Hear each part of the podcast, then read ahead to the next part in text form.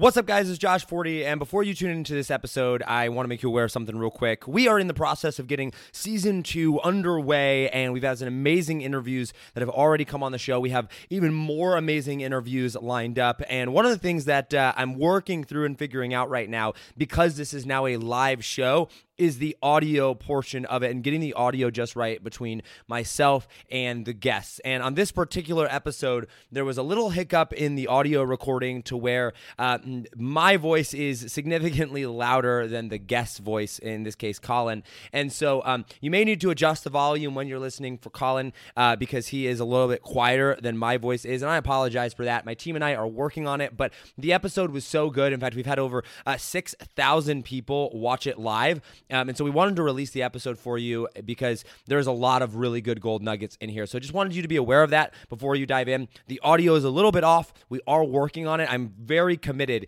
to uh, producing high quality episodes, and uh, this will not be the norm. I just wanted to let you know that um, we are working on it. We are aware of it, and it is being fixed in the future. So enjoy the episode. It's an amazing episode, uh, and I look forward to uh, having you go through it. You are now entering a new paradigm. So here is my issue. I wanted to find the answers to life's biggest questions. Things like how do I become happy and live with purpose? How do I make more money doing what I love? And what does it mean to be truly successful in all areas of life? My name is Josh Forti, at Josh Forti on Instagram, and I ask life's biggest questions and share the answers with you. My goal is to help you find purpose, happiness, and open your mind to new realms of possibility by helping you think differently about everything you do, know, and understand. On this podcast, we think different, we dream bigger, and we live in a world without limits. This is a new paradigm. Welcome to the Think Different Theory. What's up, guys? Welcome back to another episode of Think Different Theory, Season 2. My name is Josh Forti. Hopefully, everyone is having a phenomenal day here today. I'll tell you what, um, I don't know what my problem was this morning. It is so cold here, and it's actually not even that cold outside. It's like, uh, I think it's like 20, 20 degrees, so nothing crazy. It was like negative 16 here a couple weeks ago, so it's nothing like it was. But I was so freaking cold this morning. I had uh, the temperature set to 76 degrees inside my apartment, which is normally like 70. So, you know, it, it was super, super cold. Anyway, I think it's probably going to get way hotter in here because uh, we have a super fire guest Wow, that was super cheesy, but I like it. I like. We have a super super fire guest here today, guys. I'm super pumped up. As you guys know, I think different theory. One of the things that I'm really really focused on is trying to bring on the highest quality guests, trying to bring on people that are actually just like epic and awesome. And I mean, we're shooting constantly to, to bring on bigger and bigger and bigger and bigger and bigger people, and and people that not even just big in size, but like that are really big into their field and really understand what they do well, um, so that I can go through and, and try to pull questions out of of them that uh, most people don't normally get because some people, let's just be real, a lot of people suck at interviewing uh, people. Like they just, they're not that good. And one of the things I think I have a specialty at is interviewing people, uh, which is awesome. So without further ado, we're going to bring on our next guest. Our next guest is a guy, guys, I don't know how this guy has done everything that he's done by the age of 30. Every time I talk to him, I'm like, dude, you're 30? What the heck? He's an entrepreneur. He runs a almost $50 million a year company, at least last year. I'm sure it's going to be over that this year. He was uh, named by President Donald Trump himself as one of the best made in America steel companies in America, number one in Alabama. His name is Colin Wayne. And Colin, welcome back to Think Different Theory. This guy has done everything that he's done by the age oh, of no. 30. All right, cool. What's up, man? You, man? I just shared it to a couple of my pages, so hopefully we get some traction on here. I love it. I love it. Thanks, man. I appreciate it. How you been, dude? Good, dude. Just saw you for the first time. We finally met. I know the first time we did our uh, our episode together, um, I, I had met you, but we had connected before in the past, and now um, met you at Funnel Hacking FHL. Yeah, Funnel Hacking Live. That was super awesome, bro. Yeah, just walk right past you. I'm like, oh, that's Josh. Go say hey to him. Dude, you look so fly at Funnel Hacking Live. Like I wasn't expecting you to be in like a suit and everything, or a, I guess you're a blazer, not like a full suit, but like you were looking super, super good. I was like, dude, you're a steel steel company, dude. I didn't expect you to look so good. Well, former model, man, got to. Yeah, that's right. How many? Okay, how many covers of magazines have you been on? So 50 plus. It's insane, dude. That's insane. Okay, so I want to go back to Funnel Hacking Live though, because you were at uh, on stage $25 million award? What did you do? How much revenue did you do last year? Well, as a business, so last year we actually took a decrease than what we did the year before. Um, we haven't even hit, so we're four years old as a business, uh, but our ecom uh, won't hit three, we won't hit four years old until June 15th. So we've done over 40 million um, as a business, uh, but last year we ended up uh, closing out a little under 13. So That's awesome. yeah, it's um, it's been a lot of growth, a lot of growth pains along the way, Yeah. and uh, but it's been a lot of fun in the process. What's like what are some of the things that in business you like you didn't expect? Like as you were scaling. Um, yeah, so I think the biggest challenge that we have is usually when you need something from because it's it's very from a marketer's perspective, it's that's one challenge. But when you're having to face everything from the manufacturing and the fulfillment, the distribution, the customer support, like juggling everything internally, it's very very challenging because there's always going to be a bottleneck in one of those, and so there's a, a constant juggling act. So um, some of our biggest challenges has been from a manufacturing capacity perspective, it was easier for us to get orders in the door, but the output was very challenging. Yeah. we needed to buy equipment, it was like it could take, um, you know, six months to one one piece of equipment took 13 months to build, and it's not what they're not heck, even so like our lasers come from other countries. Our our massive screw compressor that that that's actually powering a nitrogen generator, and it takes high pressure and low pressure and converts it into nitrogen that powers our. That's from another country, Hmm. and so you're buying all this stuff because nothing's like. It's challenging to find things that are like that large of scale in America, and so that's been our biggest challenge. Is even if you have the capital to go and buy it, you still have to wait and so now you're you're facing time as the biggest constraint if that makes sense That's crazy too. And like I'm from the digital product world, right? So like Yeah. physical real life products and stuff like that, like that's such a foreign concept to me. But like you're dealing with what's your what, what does it look like as far as like products that don't ever get shipped out because you're messed up they get messed up. Do you face a lot of that? no no not at all our, when people receive our products you know the, the response is you know very high quality we put a lot of effort into our qc before it goes out the door so it's very very minimal from a quality perspective the biggest issue and hurdle was that up until probably about nine ten months ago our average lead time was around four weeks Ooh. now now we're shipping custom orders within two to like and i say custom like monograms within two to five business days Wow. we're shipping stock items within one to three days and sometimes like same day shipping so very very fast. So we've been able to beat that bottleneck and now we're because now we finally have the equipment we have the capacity. I'm in over 110000 square feet now. Hmm. and so it's it's we've been able to battle the time constraints uh, and also you know we the learning experiences of saying if this goes down how does that impact my business? And because those because of those downtimes i've been able to have um, other redundancies in place to say if this happens this is what we do next and then this is what's next How do you figure that out though? Like how after it happens Yeah, usually- reactive to a situation and Interesting. it's not as it's not a simple fix. That's the thing when you're talking at scale. So we've shipped. So for perspective, um, three and a half years old as a as an e-commerce business, four years old as a total company, Right. and we've shipped over four million products. Wow. So it's a lot of that's a lot of touch points and a lot of exponential growth um, to have everything internal. So um, a lot of it has just been learning experiences from issues that we've dealt with, and now it's a little bit different. Um, I, I I hired my first recruiting uh, firm, and they brought on some high level executive staff for me, and that's been a game changer for us. Yeah. What's Because that? Experience yeah, Yeah. that they bring to the table. So like how do you are you the, the sole owner? Yes. So like how do you decide like do, or do you have final say or when you bring execs in do you give them certain powers to like say okay this is where we're going to go like do you step back at all? Oh yeah, big time. Yeah. So I'm, I so coming from the military, I was enlisted. I was a prior military police officer. Was a staff sergeant, and I didn't like, like if a, a junior lieutenant would come in and try to tell, like you're supposed to give an action plan, and then as a, a non-commissioned officer, I go and execute it. And as long as I get the mission done, that's all I really, that's all that should matter at the end of the day. Right. Uh, I'm going to have a way of doing things. You're going to have a way of doing things. And as long as we objectively hit that KPI, then that's all that should matter. And so for me, you know, having a clear cadence um, and accountability structure as, as kind of levels that I play at from a macro perspective, and then Hmm.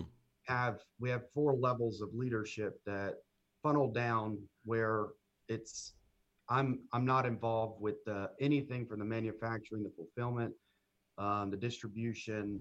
I'm more I'm playing more of the role of like the visionary officer and, Yeah. and marketing back end.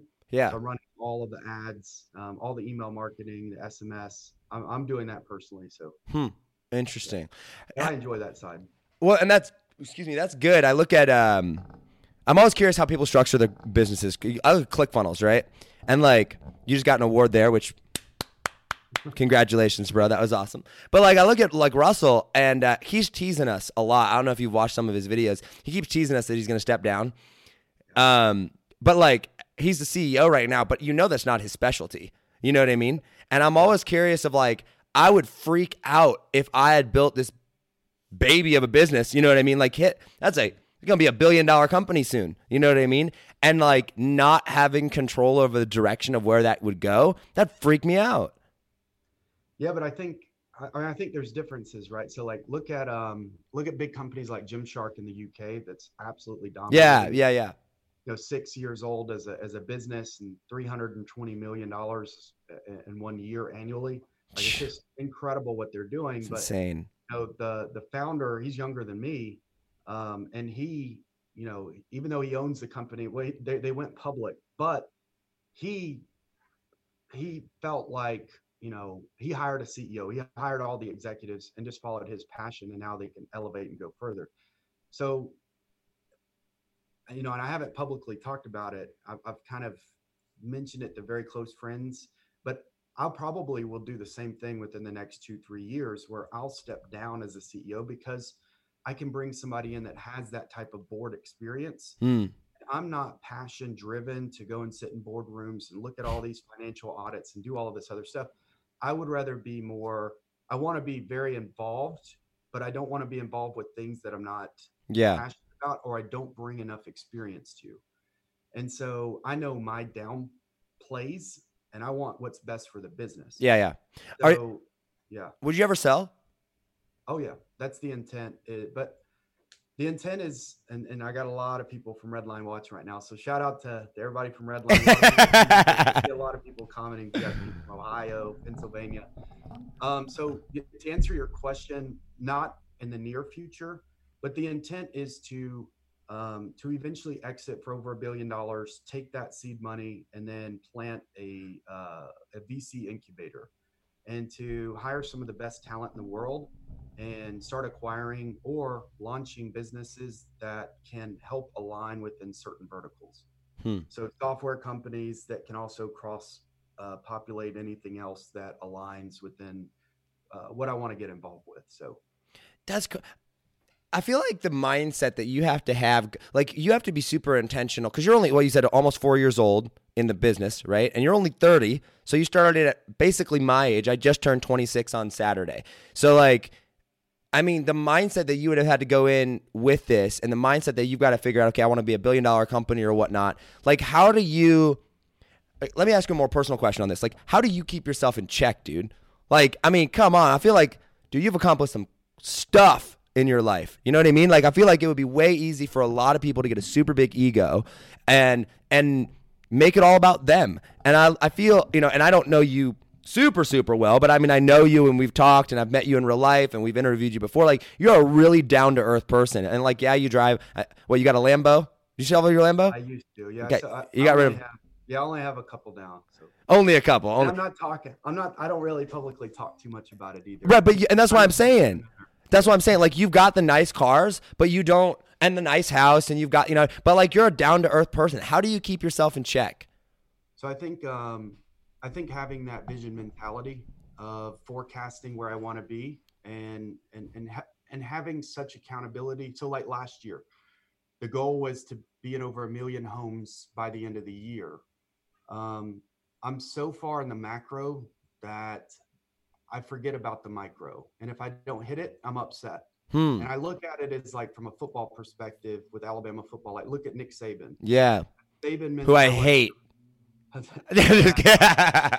know, if I miss if I miss a field goal, you know, and even if we're up by hundred points, it doesn't matter. We lost. Hmm. Like that's and so I think having that type of mentality that, you know, even though last year was down as far as revenue goes from the year over year growth, um, we we hit some I was upset at myself, but when you look at it holistically as an entirety, um, we're doing incredible, but I'm always pushing the boundaries for um, myself and my team. So having very, very strict accountability within myself. How do you deal though with because like one of the things I feel like when you hold yourself too strict, and and this is me being genuine, like I don't know the answer to this at all, but like you hold yourself to these big expectations and goals. Okay, I want to be in a million homes next year. What happens if you don't hit it? I'm I'm upset to be honest. Like I'm I'm mentally like um frustrated that we weren't able to accomplish it. But it's also on the flip side, like we we weren't we weren't at a place, the foundation wasn't built to where we could have gotten even further on a manufacturing constraints. Where now I feel like the universe just said, All right, Colin, we're gonna give you what you can handle Hmm. that's exactly what happened. And now we're shipping stuff, customers, and, and there's a ton of my my employees right now, our customers talking. I love my purchases and all that stuff. But you know, they now we're able to have an incredible customer experience. They're ordering something and receiving it within, you know, just a few days of ordering it. And you know, now we're able to have that type of foundation where we can diversify into larger, whether it's larger retailers working uh, we're about to launch custom products on Amazon, and we'll be the first ever Prime um, custom monogram manufacturer there. Oh, that's cool.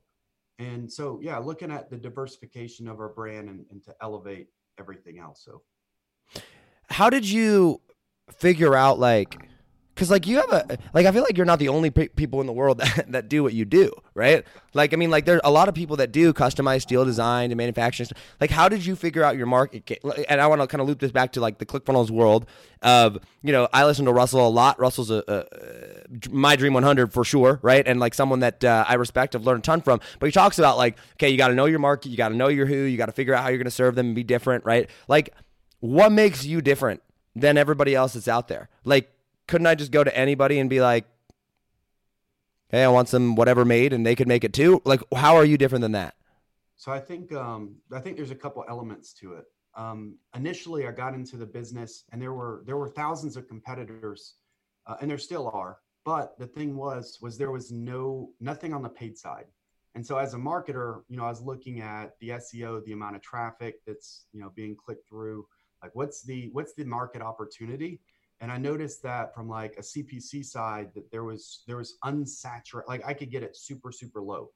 So there's so that that told me was one, there's a big market opportunity. Hmm. Two, the barrier to entry is there for for for mass opportunity Interesting. um, and CPMS would be extremely low because nobody's on the paid side. So that was four years ago. Now, to answer your question now, um, we don't have IP, right? That's going to restrict somebody else or large player to come in and Amazon to open up a million square foot facility and compete against what we're doing. Right. Not yet. We are working.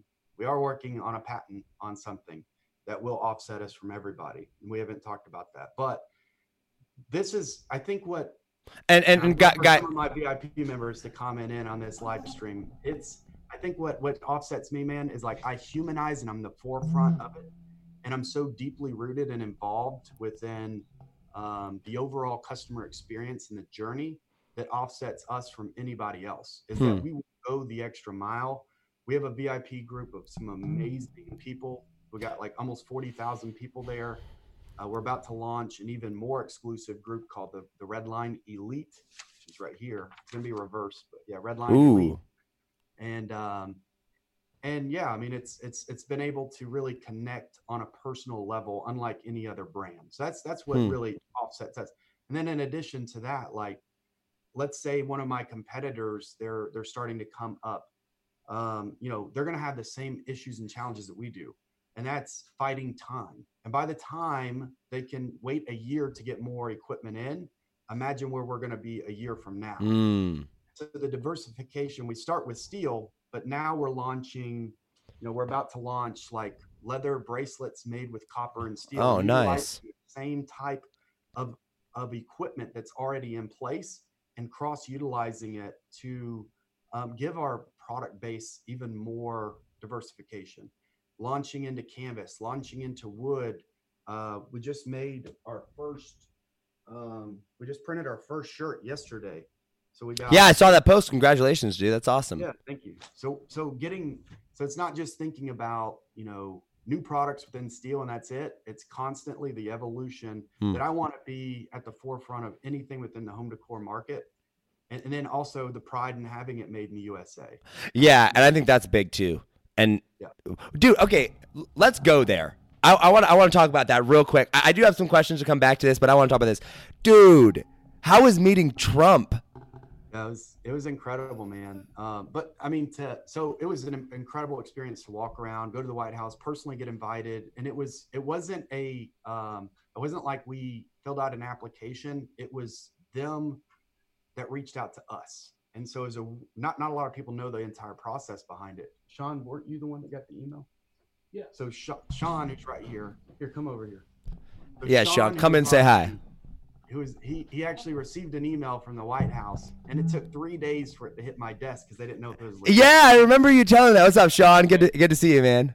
sir. So you're the one that thought it was fraud? You thought it was Yeah, yeah no, we did. We did at first. Uh, you know, we kind of, uh, you know, thought like, you know, not every day do you get an email from the White House. We didn't know what to do at first. so w- walk me through the process, Colin, of what like uh uh yeah, like walk us through the like what happened. Um, so when I finally got to my attention that it was a legit, like this was, they, they, my customer service team, they vetted that this was legit, and then it finally got to me. Um, it was, it wasn't like I had, I think, three weeks notice to get everything in preparation for it.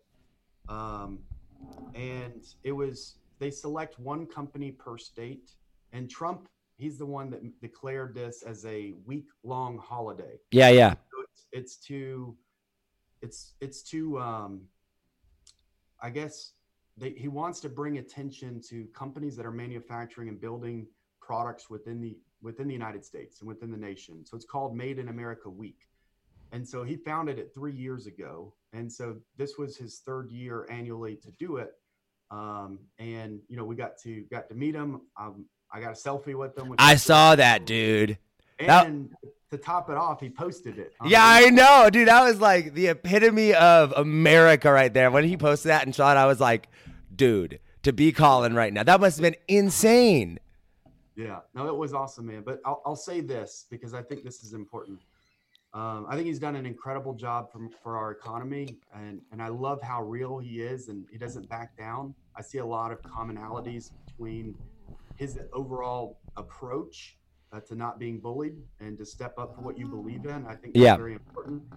Um, but I- you know, it's an honor to to. I would have went if Hillary was in office. I still would have went Yeah, for sure. if, if Bernie was in office, I still would have went. If if Obama was there, I would have went because, you know, one as a commander in chief, being a veteran, that's a huge honor in itself. Yeah. personally invited to go to the White House. So you know, we got a lot of like backlash of, oh, you support that, we're not going to support your company, whatever. Right.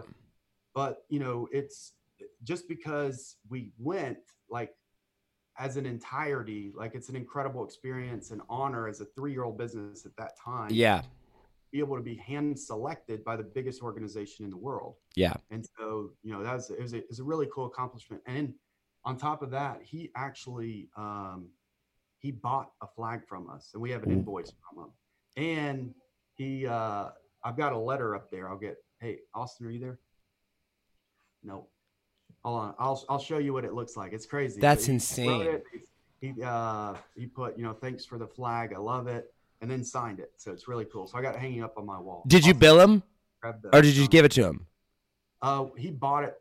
Well, he we left it uh, when it was there because he wanted it, and then we invoiced him because he said he couldn't just take gifts. He said if I receive a gift, it, it belongs to the White House, and when I leave, I can't take it with me.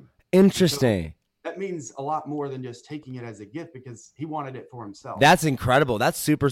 Dang, that is so cool, dude. That's awesome. Well done. Congratulations. D- did you, uh, from a business standpoint, did it affect sales at all? Oh yeah. So there was a big ripple effect of um uh we so when I was there, the very last day I had basically like a 16 hour notice if I wanted to go on Fox News. Yeah. And so I had to I had to take a train. I'd never done a train before. And I Interesting. went to uh, Manhattan and was on uh, Fox and Friends, and we saw a, a massive spike um, due to that entire thing. So it was really cool. That's super, super cool. Was Trump, uh, Trump exactly like you thought he'd be when you met him? Um, yeah, even more. But you know what was interesting because he did his entire press conference at the end. Um, n- there was no reporter that was asking anything about the actual event. It was all your latest tweet was this, your latest whatever. You know, it was all just it was all um, gossip type stuff. Yeah. None of it was around the event, and he called them out on it. Like, look, you have 50 incredible companies that are here and that's what y'all want to talk about. Like this is what's wrong with the nation. He was very blunt very straightforward but he had a lot of valid points. And Mm. so business insider wanted to do and they, they did an interview with me uh, while i was there and i asked him about it you know i was like you know it's a little disrespectful for all of the press to not ask anything related to the event that's actually being hosted. And what got brought up was actually kind of interesting. You know most most presidents will host at least what weekly, biweekly, or even every other day an internal press conference uh, for the White House to disseminate information that's actually going on. Um, what they told me was Trump had went 90 plus consecutive days without holding an internal press conference. And she said that the only way that they can get any type of information is by any type of event like this. Interesting. so I could I could see it from both sides where it's like okay, well, Interesting. that, that kind of makes sense. Which you know, if I was in you know, everything that he says, it gets distorted and manipulated and twisted. So I Yeah. would- I wouldn't want to have you know. I probably would be in a very similar situation if I was them. Yeah, yeah, for sure. I think one of the things that is frustrating about, I mean, and regardless of politics, right? I mean, like, it could be Trump, it could be anyone. It just so ha- I feel like it happens more with Trump because of Trump brings it to himself. I think a little bit, but like, I don't know what to trust in the media, dude. Mm-hmm. I think everybody, I th- but I think it's opened the eyes to the left as well as like it's it's opened so many eyes that wouldn't have had that because they're they're they're reaching for anything. Yeah, It's, it's But- being more and more transparent now. but like, how do you? There's so much. There's so. I mean, like, dude, I have turned on. Like, you'll see the memes going around on uh, on Facebook or on uh, you know Instagram or whatever of like literal Fox on on one TV and CNN on the other TV, same building, same exact time, and it's like two polar opposite headlines that completely contradict each other, right? And it's like, how do you how do you determine what's true? You know what I mean? And so, like, okay, I, I'm actually curious your thoughts on this. I'm sure you saw. I mean, Trump's been acquitted and all that jazz or whatever, but Mitt Romney voted to convict him in in one of them. Uh, did you see that? That he voted for. So, do you know who you know? Mitt Romney ran for president. He was the only Republican senator that voted to convict Trump on one of the articles of impeachment. The, the obstruction of uh, Congress, he he did not. He said acquit it, but for abuse of power, he voted for it. And I was like, the heck? Like, come on, Romney, right? I even made a, a post about it uh, in my post. It was like hashtag also seriously Mitt Romney. But like me, I'm, I try to be uh, someone that sees both sides of the issue, and so I literally went and I watched, I watched Mitt Romney's speech, or it's not speech, but his interview on Fox, and how he went and he how he came to the conclusion of everything. Now I'm about as big a Trump supporter as they get, right? I'm pretty vocal in my support of him, but like I understood his side of things, right? And like when I actually got to see him talk about like why he came to the conclusion, while I don't agree with him, right? Like I actually understand. I mean, he's Mormon. He's you know he's very very religious. He you know he gets to this point of like where the things, and it made me realize. It made me kind of question of like I don't even know unless you actually hear the words from someone themselves. How do you actually determine what's true? I feel like it's a huge problem in America. You know what I mean? It's for sure. Yeah. Yeah. Yeah, yeah. Okay. Um, I want to go back to kind of like circle back because I, I do have questions about you building your team up and, and, and what you've done here. Congratulations on the whole Trump thing. I mean, that was amazing and, and super cool moment to, to watch you go through. How do you build, like going back to building your company, how do you find good people? Um, I mean, that's challenge. That's, I mean, our top management was recruited. I was trying to find people like probably through the wrong channels. Some of my best ones have either been, um, we've had several that have worked their way up um, through starting at kind of like general positions and finding what they excel in. Um, but it's, you know, it's, it's still a challenge to find the right talent as we're continuing to scale. Um, yeah, it's um, it, I think that's an issue with a lot of companies, and it's also like for me, let's look at it from a marketing perspective. Being in Huntsville, Alabama, I'm super constrained, and I like to keep things internalized, and so finding media buyers and finding people that really, really get it in this town is super, super challenging. Mm. And so sometimes, you know, having to bring people in from the outside, like, you know, I've got a guy that I hired. He's been with us for eight months now, but he's moving down here in June. And um, he was uh, the, the marketing director of a, a big agency, and he's moving in from California. We're having to do those types of things that because of our geographic location, not being in like LA or New York or you know Austin or it's um it can be a little bit challenging. But, uh, we do have some incredible staff. Do you sure. do you bring everybody in? Is everybody in house? Um, we have a a few third party. Uh, I don't do the the Google and YouTube side. I do all the other media buying. I could probably do that, but um, you know, I, and I don't personally want to be the one that's that's only doing that. It's just that's Right, where I'm right. at right now. And I've had other people run it, and it hasn't been. You know, it's it's it could be that's it's just challenging as a as an owner to find that exact fit, and I prefer it internally. Um, But for all your for all your people that work for you that are actual legit employees of the company, are they in Alabama? Yes. Yeah. Other than that one that's working remote in California. So we have about 50, 52 or so employees. Um, and then he'll be moving down. He's the only full time that's that's Not there yet, but he's coming. Yeah, in June. Yeah, cool. What's next for you personally, dude? You got this big old company. I saw you getting back into fitness stuff. Looking looking pretty fit there right now. Yeah, I appreciate that, man. Uh, so this year, I, I mean, there's there's several things on the bucket list. I love I love um, taking something from from concept to reality, and and just like your podcast name, Think Different Theory, trying to to innovate new ways to um, go to market with things. So. You know, one, one thing is the relaunch of my personal brand. I put it on the, the back burner on the side um, to build Redline. It's finally to a point where it's it's I'm far enough away from the macro where I can do some things, but it's still challenging because right now I'm doing I'm doing a ton on the media buying side until I can Mm. get that team in place.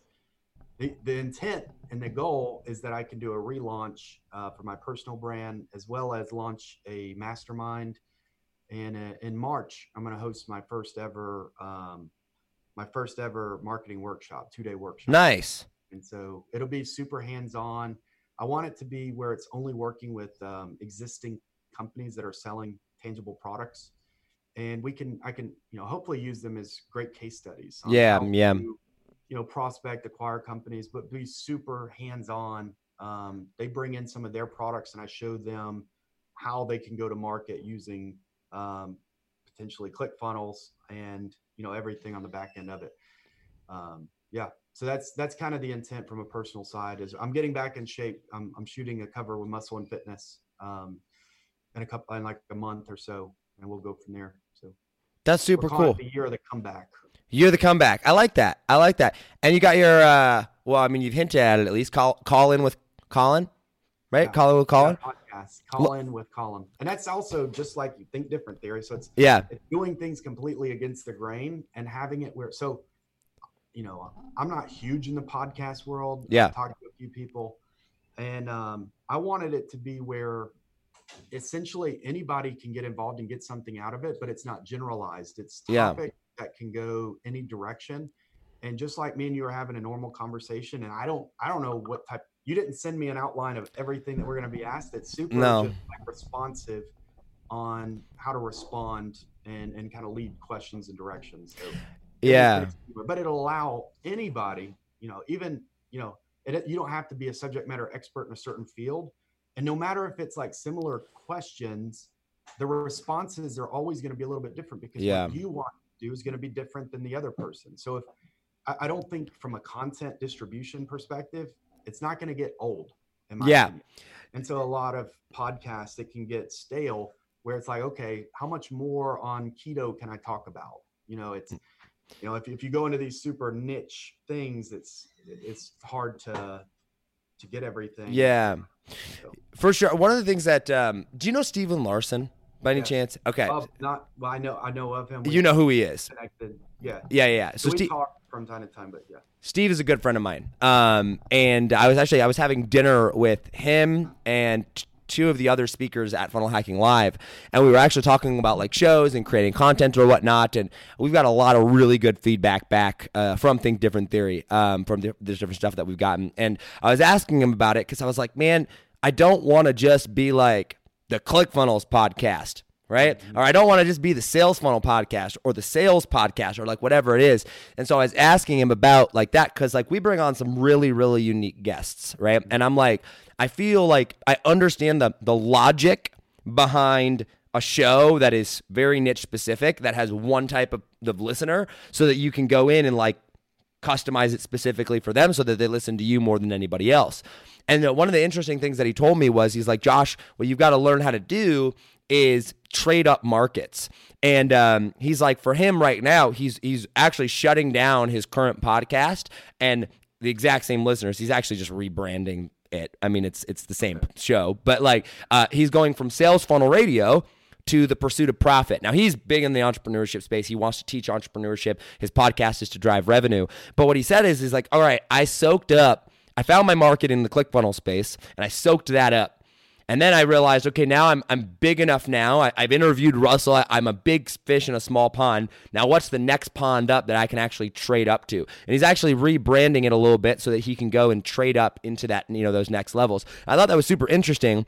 Um, his content changes a little bit as he goes, but for me, I was thinking, okay, I've got this podcast of I can bring anybody on, but I'm still going to pick a market that I'm going to bring people on in that market. And it can be anybody within that market. And that way I soak up that market and then start trading up as I get big. We're going after Russell right now to get him on for his Traffic Secrets book launch, stuff like that. But like we've had pretty big names on in that, you know, realm. And so that we can trade up markets. And so, um, are you like, is your goal with this is just, just something that you're going to do to kind of launch something else or are you trying to bring Colin with Colin uh, call in with Colin up to a like is that going to be like a long-term kind of big big style show like that you're going to have around for the next 3 5 years That, that's the intent behind it, man. Right now, there's not an intent to like monetize it or use it for business. It's more like social branding and to Yeah. elevate my personal brand. yeah Um, you know, I've got a very di- diverse group that follow me. You know, it's not just on the marketing and sales. A lot of it's more either from my fitness modeling days or,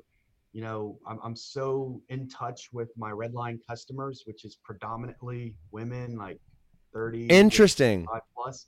Hmm. And so, you know, I, I want to be able to cater to more of a, a mainstream demographic yeah but with, without the intent of it's only a distribution channel where I can disseminate information.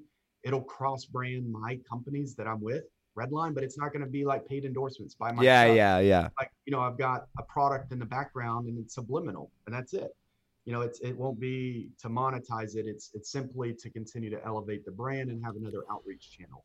how important do you think personal branding is Oh, nowadays yeah it's so important uh from a you know that's that's how um i got started within the marketing space to begin with was the, the leverage that your personal brand can have to all of these other companies. What can offset you from the other you know? And before facebook even had algorithms i was i was growing my pages a ton.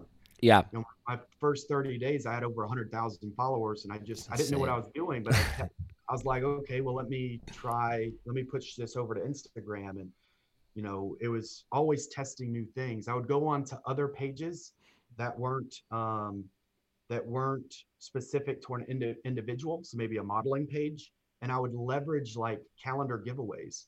I would say, okay, this is a benefit to your page. And I would leverage mine and say, okay, I'll share this to mine. So your page is going to grow. We're going to go, we're to, you're going to post it on yours and I'll reshare it. And so I'm leveraging the value of what my page can do for them and Mm. also cross channeling. Now it's not as effective now No, no. mm. heard of share for shares. But let me tell you, seven years ago, eight years ago, it was incredibly. Uh, it was because there was it was a hundred percent reach. Yeah, I, I liked their page, everybody freaking saw the post. It was amazing. I, I feel like that's how it is on TikTok right now. Are you on TikTok at all?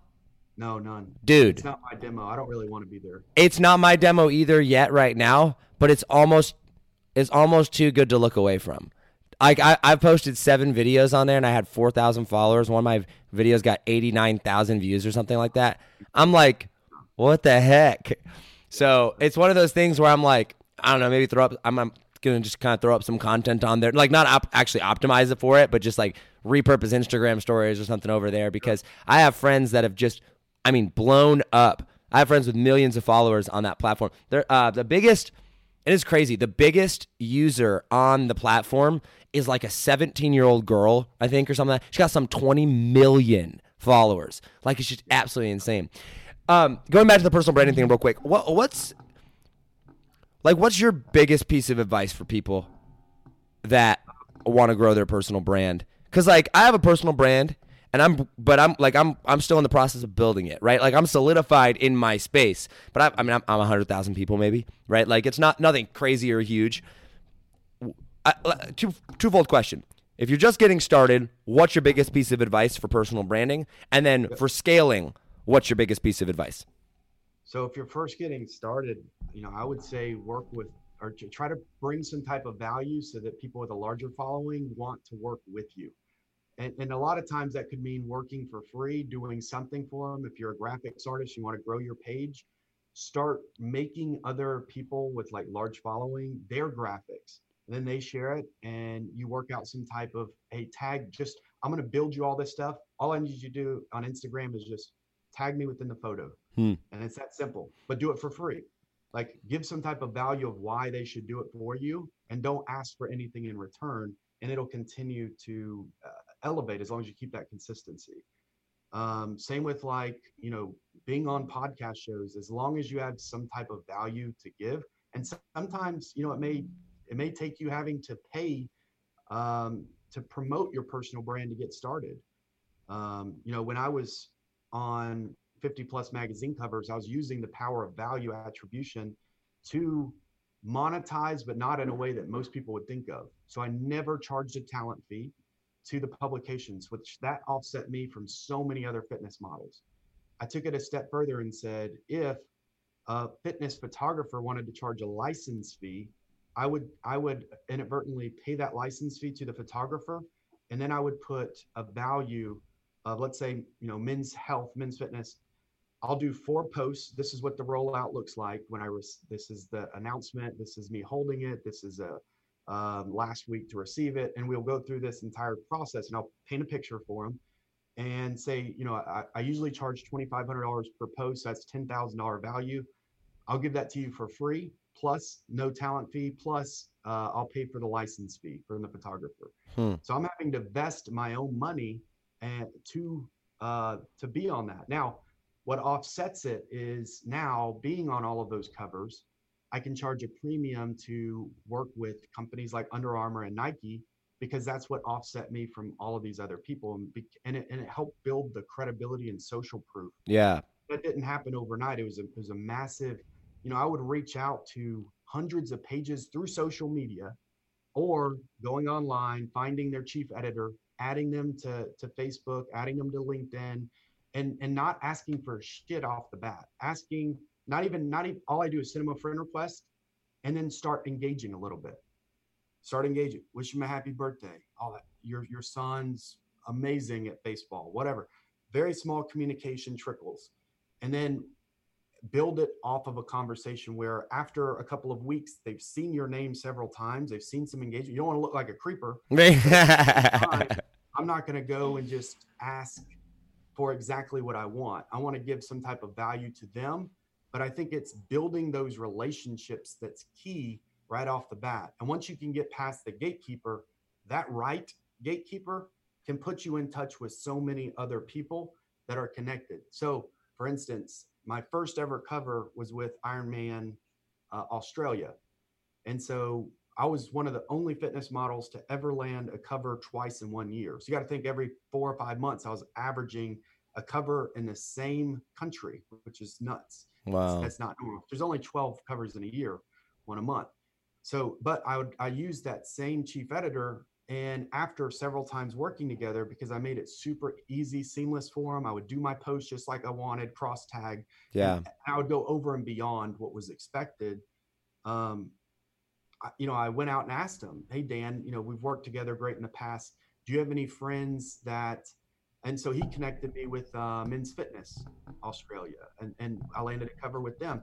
And so it's building those relationships and then not being afraid after you've built that relationship, and that takes time. Uh, but to to use that their distribution channel to get what you want as well. Yeah, and I feel like one of the hard things that people have, and I'd be curious to know, like I have my own thought process on why this is. I think it's kind of obvious, but maybe not. I feel like a lot of people have a hard time asking for for you know for referrals or asking like, "Hey, do you know anyone?" Why do you think that is? Why or why don't why do you think that more people don't ask? um, maybe they, they don't value themselves enough or they discount themselves and they they're they're just afraid to i think um you know one thing if i ever i, I mentioned i want to do a mastermind i'll probably end up doing some like high level consulting um and and the thing is is i value myself enough to to not discount what i bring to the table Yeah, if if it's my service, I know the type of value that I can contribute. If this person is afraid to jump in and pay what I'm asking for, I don't negotiate it.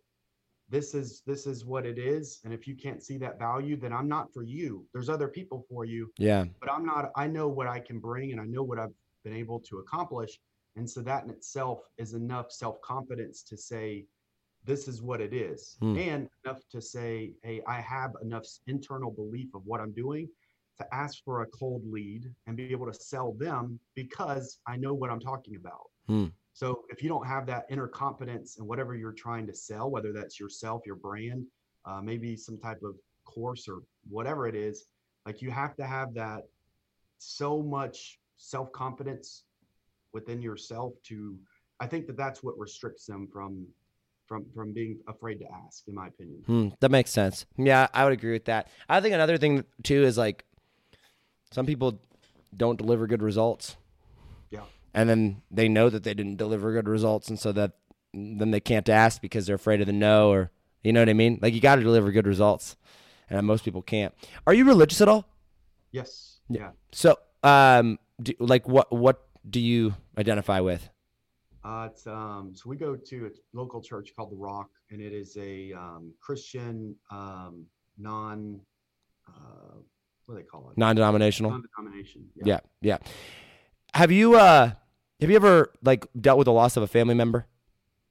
Uh, yeah. Okay. So like okay, so so you get so I lost my brother and uh like uh, coming up on a year now. And one of the things I've really struggled with and I'm just curious is like uh not so much what my purpose is because like I I I'm religious, I believe in God, but like what like how God reveals himself in the form of truth, right? So like I feel like there's two types of truth. I feel like there's eternal truth, meaning, you know, absolute, applies to all of us the same way, morality type truth, and then there's personal truth, right?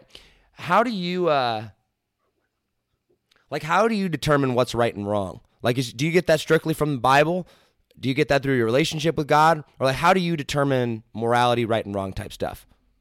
Um, I, I guess just living. I mean, I think my favorite word that you'll hear several times outside of just this, I mean, is integrity. That's just doing what's right when nobody's looking. And um, you know, I, I wouldn't put it just strictly to the church side, but you know, I was I was raised in a great home. Um, I've split parents, so mom, my mom primarily raised me, Hmm. and um, but Southern, you know, typical Southern hospitality, man. Yes, sir. Yes, ma'am. No, ma'am. Whatever. And and then the military definitely helped instill a lot of Yeah, I bet. values. So I think a combination of all of that. Are you married now? Yeah, I'm married and have um, three kids. Oh wow. How so? How do you balance uh, entrepreneurship with dad time, husband time? I mean, that's that's that's a very challenged question. It's you know, as a as a I to answer it correctly, man, is it's it doesn't happen. There is no balance. Hmm. Um, at least not not currently. There's not a fair balance of saying, okay, I'm going to work 60 hours minimum here at Redline. It's not going to be an even balance of work life balance. Right, It's- right. Scale, it's never going to be the same. Um, it's it's it's really a self-sacrifice to know in confidence to say this is where Redline will be. I'm willing to sacrifice some time here on the front end so that the rest of our lives we don't have to stress about it and I can do more and more involvement. It's gotten to a point now where two years ago, um, like I literally bought an RV, lived there for three months because I didn't want to drive home for 30 minutes. And so my wife and my daughter would come at Mm. night, sleep with us because I didn't want to drive 30 minutes home, 30 minutes back to work. I thought it was a waste of time. Hmm. So I literally work until it was time for bed. And I would go to the RV and within 30 minutes pass out, wake up three or four in the morning and go back to work. I got guys in this room that was here when uh when I was doing all of that. And it's um I think it's just sacrifice, but they're at least for my wife, my daughters, you know, one's nine months old, one is three years old. All They don't fully Understand it yet. where they really understand it. So it's more sacrifice on my side. But also like my business is a baby too. Like and I care so much about what's happening here that you know I look at it as if if if your company is starting out, you have to almost treat it as if it is a newborn kid. Yeah. And if you neglect it and you're off on the weekends, it's gonna it could hurt, you know you're it's gonna see an impact. It's gonna be hurt. Yeah. And so I like that. it's um for me man it's it is very it's fourth quarter seven days a week at minimum of 12 hours a day no no bs that's literally what it is now it's um i take i try to take sundays off um and that's kind of what my that's what my balance is to be fair to my wife and if i had it my way if i was not married and i was and i didn't have kids i would literally just buy a bed and live at redline Yeah. Yeah, I feel my like that. balance Yeah. Sunday, uh, we'll go to church and I'll do lunch and then uh, I'll try not to work, but it's hard to escape. And it's almost like an addiction, to be honest.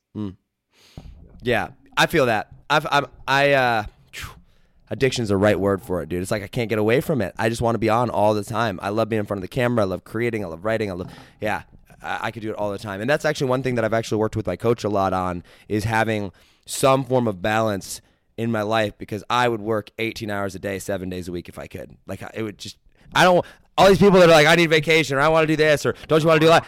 I'm like, I love what I do. all right, that's what I'm saying. I'm like, if you don't love what you do, that's when you need a vacation. Like, okay, yeah, every now and then, but like, dang. Um, last last topic I quickly want to cover with you before we wrap it up here. Um, I do want to kind of talk to the, the, the more of the beginner entrepreneur right now, or the the person that's out there that is is trying to figure it all out. May, maybe maybe their their calling is not an entrepreneur necessarily, um, but like they want to be successful and they want to make money. And and most people entrepreneurship or op- entrepreneurship of some sort is the path that's going to get them there, even if that's a side hustle. Um, I there's nothing I believe more strongly, I don't think, than in the power of the mental game. I think everything is won and lost in the mind, and whether that's money or or starting a business or your relationship or whatever, like I believe it, it all it all starts here. It all comes out of the stories that you're telling themselves. What mental exercises or advice would you give to someone that like is like a perfect story about this. I I was sitting in funnel hacking live, and Russell's up on stage and he's you know talking back and forth, and he's like, yeah, like I'm going through and I'm trying to figure out how to do ClickFunnels, and you know like you know in the process of building everything. And he said one of the things that we did beforehand is he's like I felt the voice of God telling me to to buy this domain, and it was twenty thousand dollars, and I didn't have it, so you know I worked real hard. I quick came up with it, you know twenty thousand dollars or whatever. And this guy behind me goes, yeah, okay, a quick twenty thousand. That's like impossible for the normal person. And I was like interesting, right? Because like I used to be in that scenario. I used to I mean, if you were telling me to come up with twenty thousand dollars in a week, you might as well have told me twenty million, right? And now I'm like, okay, twenty thousand bucks. Like if I need to come up with twenty grand, I'll come up with twenty grand. So like what what advice do you have for someone that's in that scenario right now that hasn't had that breakthrough, that isn't the operator of a 30 million, 40 million dollar company that's like just trying to figure out how to get past that hump of I call it like mental freedom, right? There's financial freedom, but before financial freedom, I think comes mental freedom. So like what what advice do you have for them on that? Um, so what I've learned, you know, over the years as an entrepreneur is to essentially you'll get comfortable with the uncomfortable. And what was uncomfortable for me three years ago, four years ago when I was first starting, um, now I could laugh at.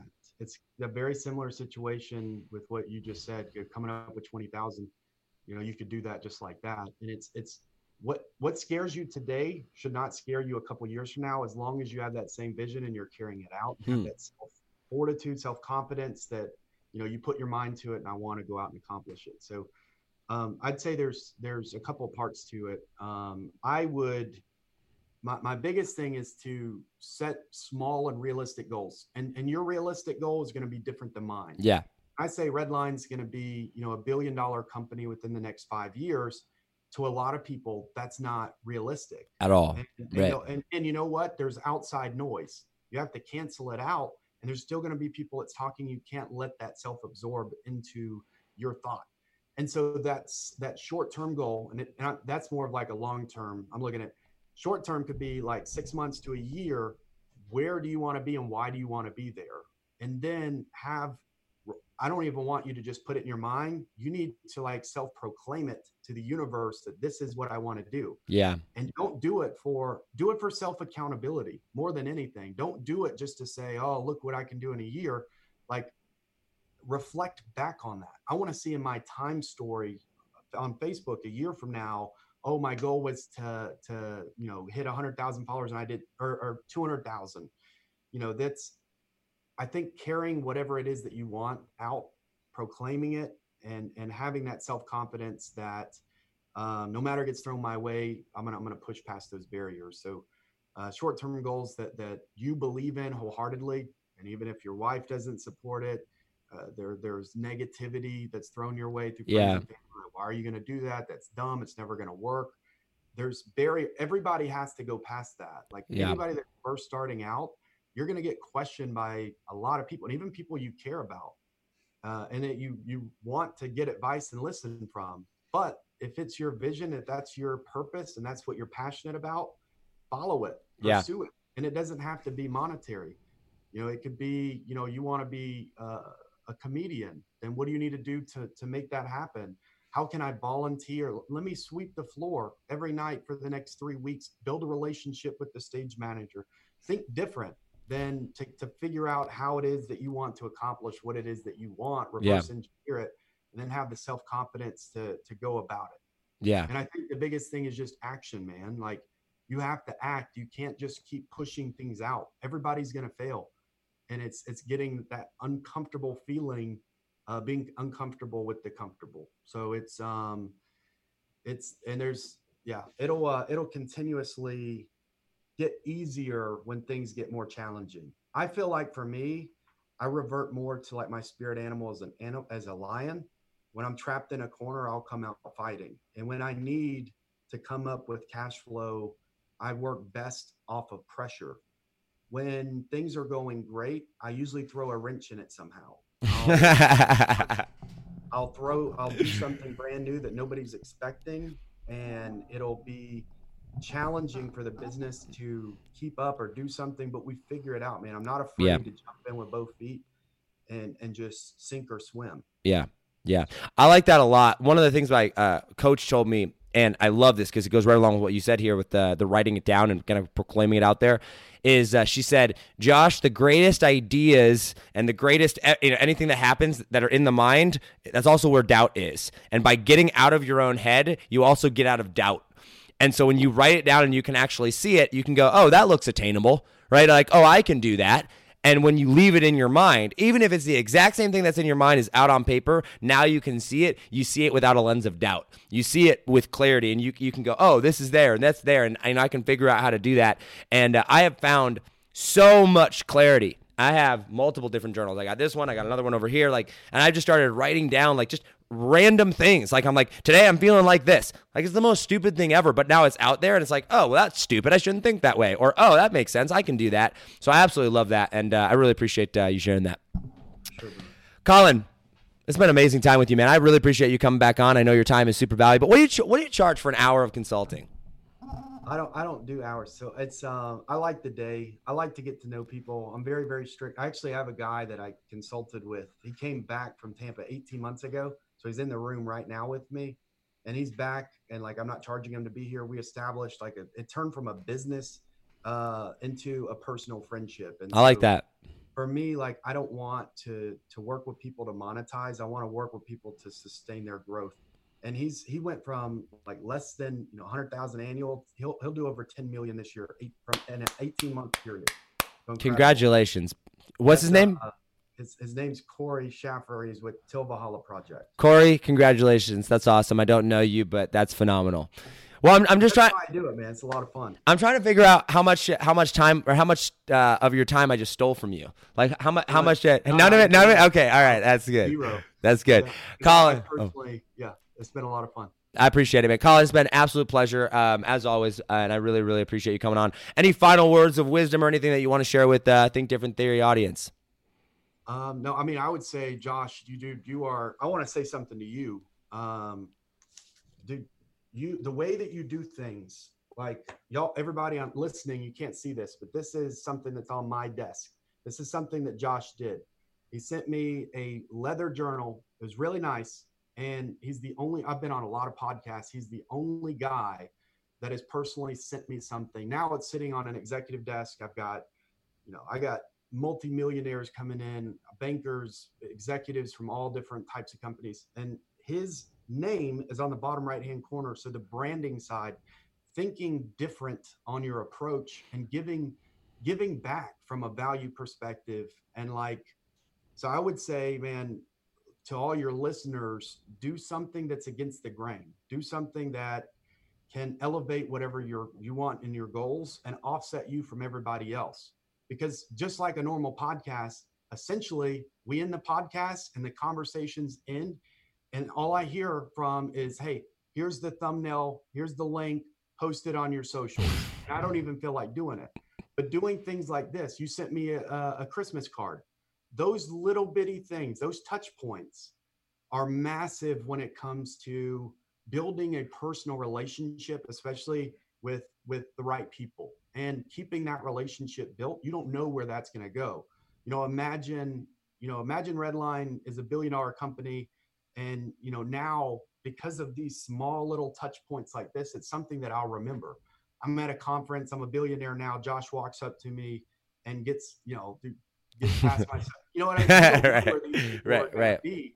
and it's these small little touch points that carry a lot of weight and and bring so much more lifetime value to your show. I'm willing to do more things like share it into my personal channels my groups uh, that i normally wouldn't do on other shows because of that relationship that was built from the very beginning working with you. So hopefully that's a good takeaway I appreciate for that. everybody listening is that do things against the grain. If, if you see that that's the way that everybody else has done it find a way to make it better. Don't just fit in you know think different I appreciate that. Thank you so much, man. That means a lot. I'm glad. I'm glad you liked it. Uh, we send them out to everybody, so thank you, thank you, guys. This has been the man, the myth, the legend himself, Mr. Colin Wayne, who has done just an incredible job. Uh, congratulations on all your success again, man. It's been cool to get to know you. Uh, as always, hustle, hustle. God bless. Do not be afraid to think different, because those of us that think different are going to be the ones that change the world. I love you all, and I will see you on the next episode. Tomorrow we have Joel Kaplan, who runs about a two hundred thousand dollar a month agency. I think he's like twenty six or twenty seven. Um, just absolutely crushing it for all my agency entrepreneurs out there. You're not going to want to miss that one. Uh, God bless you all, and we'll see you on the next episode. Take it easy, fam. Peace. Yo, what's up, guys? You've been listening to the Think Different Theory with myself, Josh Forti, which I like to call a new paradigm of thinking. And real quick, I got a question for you. Did you like this episode? If you did, I want to ask a huge favor. See, the biggest thing that helps this podcast grow and that will spread this message of positivity and making the world a better place is if you leave a review, a rating, and subscribe to the podcast. What that does is it basically tells the platforms that this is out on that you like my stuff and that I'm doing something right. So if you could take like three seconds out of your day and subscribe, leave a rating and a review, I would be forever grateful for you. Also, I want to hear from you. I want to know your feedback, your ideas, and your questions for future episodes. So be sure to hit me up on Instagram in the DM at Josh40 or via email contact at thinkdifferenttheory.com.